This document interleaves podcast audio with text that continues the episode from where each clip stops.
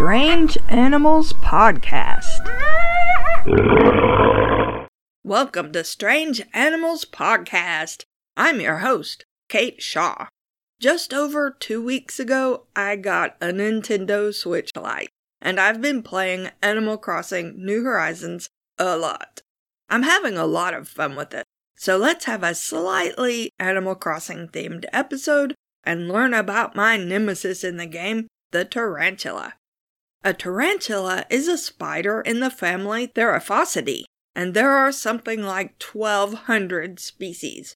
They live throughout much of the world, including most of the United States, Central and South America, Africa, and some nearby parts of Southern Europe and the Middle East, most of Asia, and Australia. The tarantula is a predator, and while it can spin silk, it doesn't build a web to trap insects. It goes out and actively hunts its prey. It uses its silk to make a little nest that it hides in when it's not hunting. Some species dig a burrow to live in, but will line the burrow with silk to keep it from caving in and, let's be honest, probably to make it more comfortable. The burrow of some species is relatively elaborate. For example, those of the genus Brachypelma, which is from the Pacific coast of Mexico. Brachypelma's burrow has two chambers, one reserved for molting its exoskeleton, one used for everyday activities like eating prey. Brachypelma usually sits at the entrance of its burrow and waits for a small animal to come near, at which point it jumps out and grabs it. Many species of tarantula live in trees, but because they tend to be large and heavy spiders, falling out of a tree can easily kill a tarantula. But also because they're large and heavy spiders, they can't hold on to vertical surfaces the way most spiders do, using what's called dynamic attachment. Most spiders have thousands of microscopic hairs at the end of their legs that allow it to hold onto surfaces more easily. But no matter what you learned from Spider Man movies and comics, this doesn't work very effectively for heavier animals, and many tarantulas are just too heavy. The tarantula does have two or three retractable claws at the end of its legs, but it's also able to release tiny filaments of silk from its feet if it starts to slip, which anchors it in place. Like other spiders, the tarantula has eight legs. It also has eight eyes, but the eyes are small and it doesn't have very good vision. Most tarantulas are also covered with little hairs that make them appear fuzzy. These aren't true hairs, but setae, made of chitin, although they do help keep a tarantula warm. They also help a tarantula sense the world around it with a specialized sense of touch. The setae are sensitive to the tiniest air currents and air vibrations, as well as chemical signatures. Many species of tarantula have special setae called urticating spines that can be dislodged from the body easily. If a tarantula feels threatened, it will rub a leg against its abdomen, dislodging the urticating spines. The spines are fine and light, so they float upward away from the spider on the tiny air currents made by the tarantula's legs and right into the face of whatever animal is threatening it. The spines are covered with microscopic barbs that latch onto whatever they touch. If that's your face or hands, they are going to make your skin itch painfully. And if it happens to be your eyeball, you might end up having to go to the eye doctor for an injured cornea. Scientists who study tarantulas usually wear eye protection. One species of tarantula famous for its urticating spines also happens to be the heaviest spider known, and almost the biggest. It's the Goliath bird eater, which I'm pretty sure we talked about in the spiders episode uh, a couple of Halloweens ago, 2018, I think. Its leg span can be as much as a foot across, or 30 centimeters, and it can weigh as much as 6.2 ounces, or 175 grams. It's brown or golden in color and lives in South America, especially in swampy parts of the Amazon rainforest. It's nocturnal and mostly eats worms, large insects, other spiders, amphibians like frogs and toads, and occasionally other small animals like lizards or even snakes. And yes, every so often it will catch and eat a bird, but that's rare. Birds are a lot harder to catch than worms, especially since the Goliath bird eater lives on the ground, not in trees. It's considered a delicacy in northeastern South America, by the way. People eat it roasted. Apparently, it tastes kind of like shrimp. Most tarantulas from the Americas, known collectively as New World tarantulas, are mostly brown in color. Some have legs striped with rusty red, black, or white, but for the most part they're all brown. But the Old World tarantulas found in the rest of the world are often more colorful, including many species that are blue. Not that slate gray color sometimes called blue, but bright blue. The color isn't caused by a pigment, but by crystalline nanostructures in the exoskeleton, and researchers have recently found that different species of tarantula have evolved similar blue nanostructures independently, at least eight different times. Researchers have been studying the nanostructures and recently managed to replicate it with a nano 3D printer. Eventually, they hope that the nanostructure color can replace toxic synthetic dyes for many materials. In addition to not being toxic, nanostructure colors don't fade. No one's sure why so many tarantulas are blue, though. Remember that tarantulas don't have very good eyesight, so they probably don't depend on color to attract a mate, at least as far as we know. One blue tarantula is called the cobalt blue tarantula, which lives in the rainforests of Southeast Asia. It spends most of its time in deep burrows except when it's hunting. It has a leg span of about 5 inches, or 13 centimeters, and has blue legs and a gray body. Another is the Gooty Sapphire Ornamental, which is bright blue with a pattern of white on its body and legs. It's from India and has a leg span of 8 inches or 20 centimeters and is critically threatened due to habitat loss. A third is the Singapore Blue, which has a leg span of 9 inches or 23 centimeters and has bright blue legs and a brown or gold body. All these species and many others are bred in captivity as pets, even though all tarantulas have venom that can cause painful reactions in humans. Tarantula venom varies from species to species, and as with other venomous animals, researchers have been studying its venom to find potential medical uses, especially painkillers.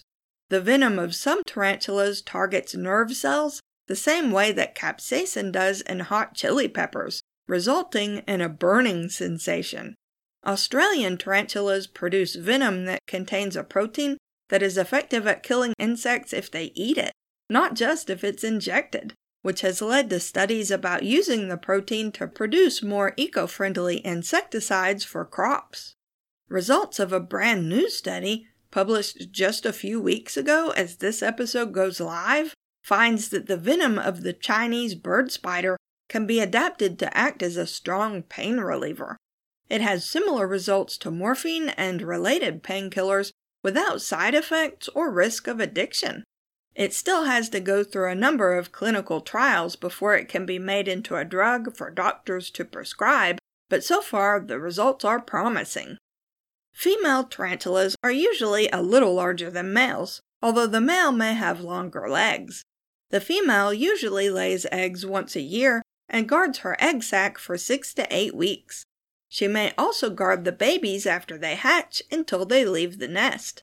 Male tarantulas typically don't live very long compared to females, which can live for several decades in captivity, sometimes up to 40 years. The tarantula molts its exoskeleton periodically as it grows, several times a year for young spiders. Fully grown tarantulas may molt once a year or so. Molting is how a spider replaces lost or injured limbs and how it replaces its urticating spines. So, in episode 90 about spiders, we talked about a lot of mystery spiders, including giant ones.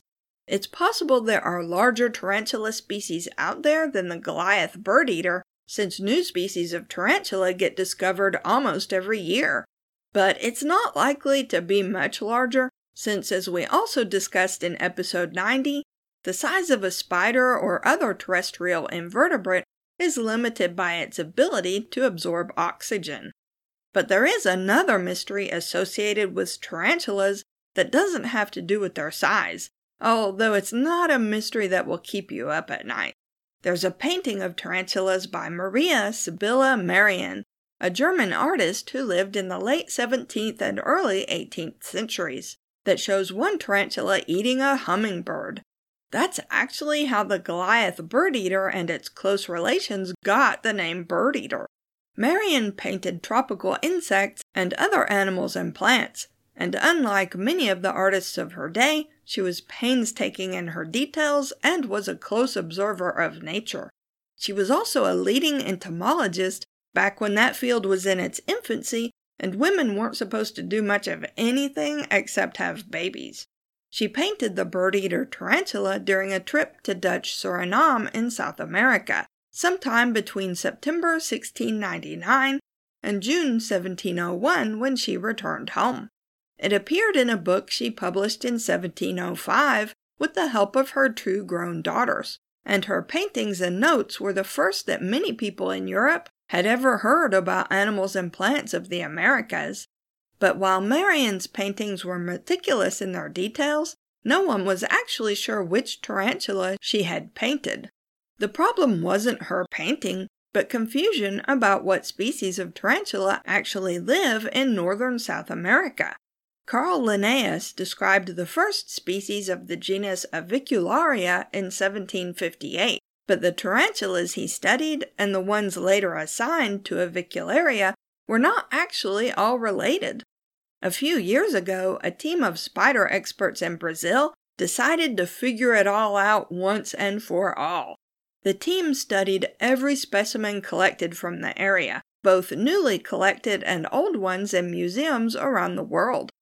Previously, Avicularia had contained 49 species, but the team changed that to just 12, and three of those 12 were ones new to science. They separated the other species out into three new genera. One of the new species was named after Merian, Avicularia meriani. The species Merian illustrated is the pink-toe tarantula, Avicularia avicularia, which is brown or black except for the tips of its legs, which are pinkish. Its venom is weak and its leg span is about 6 inches, or 15 centimeters. It lives in trees where it ambushes small animals, usually insects, although it will also scavenge already dead animals it finds. Researchers think this is probably the case with Merian's painting of the tarantula eating a hummingbird, since the pink toe is too small and weak to kill a hummingbird itself. Some species of tarantula make a sort of soft hissing or rattling sound if it feels threatened, called stridulating. Some other spiders and other animals make a similar noise. The tarantula rubs the hairs of its legs together to produce the noise, which sounds like this.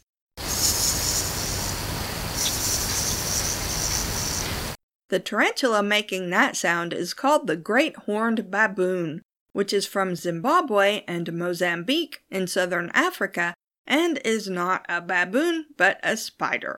Its leg span is about 6 inches or 15 centimeters, and it's a very pretty black or gray with a white pattern over most of its body and legs, and a brown or tan pattern on its abdomen.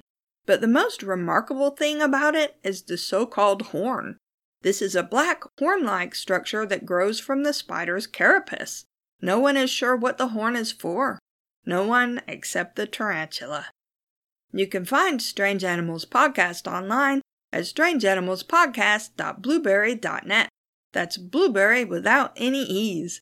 If you have questions, comments, or suggestions for future episodes, email us at strangeanimalspodcast at gmail.com. If you like the podcast and want to help us out, leave us a rating and a review on Apple Podcasts or wherever you listen to podcasts. We also have a Patreon at patreon.com slash strangeanimalspodcast if you'd like to support us that way. Thanks for listening.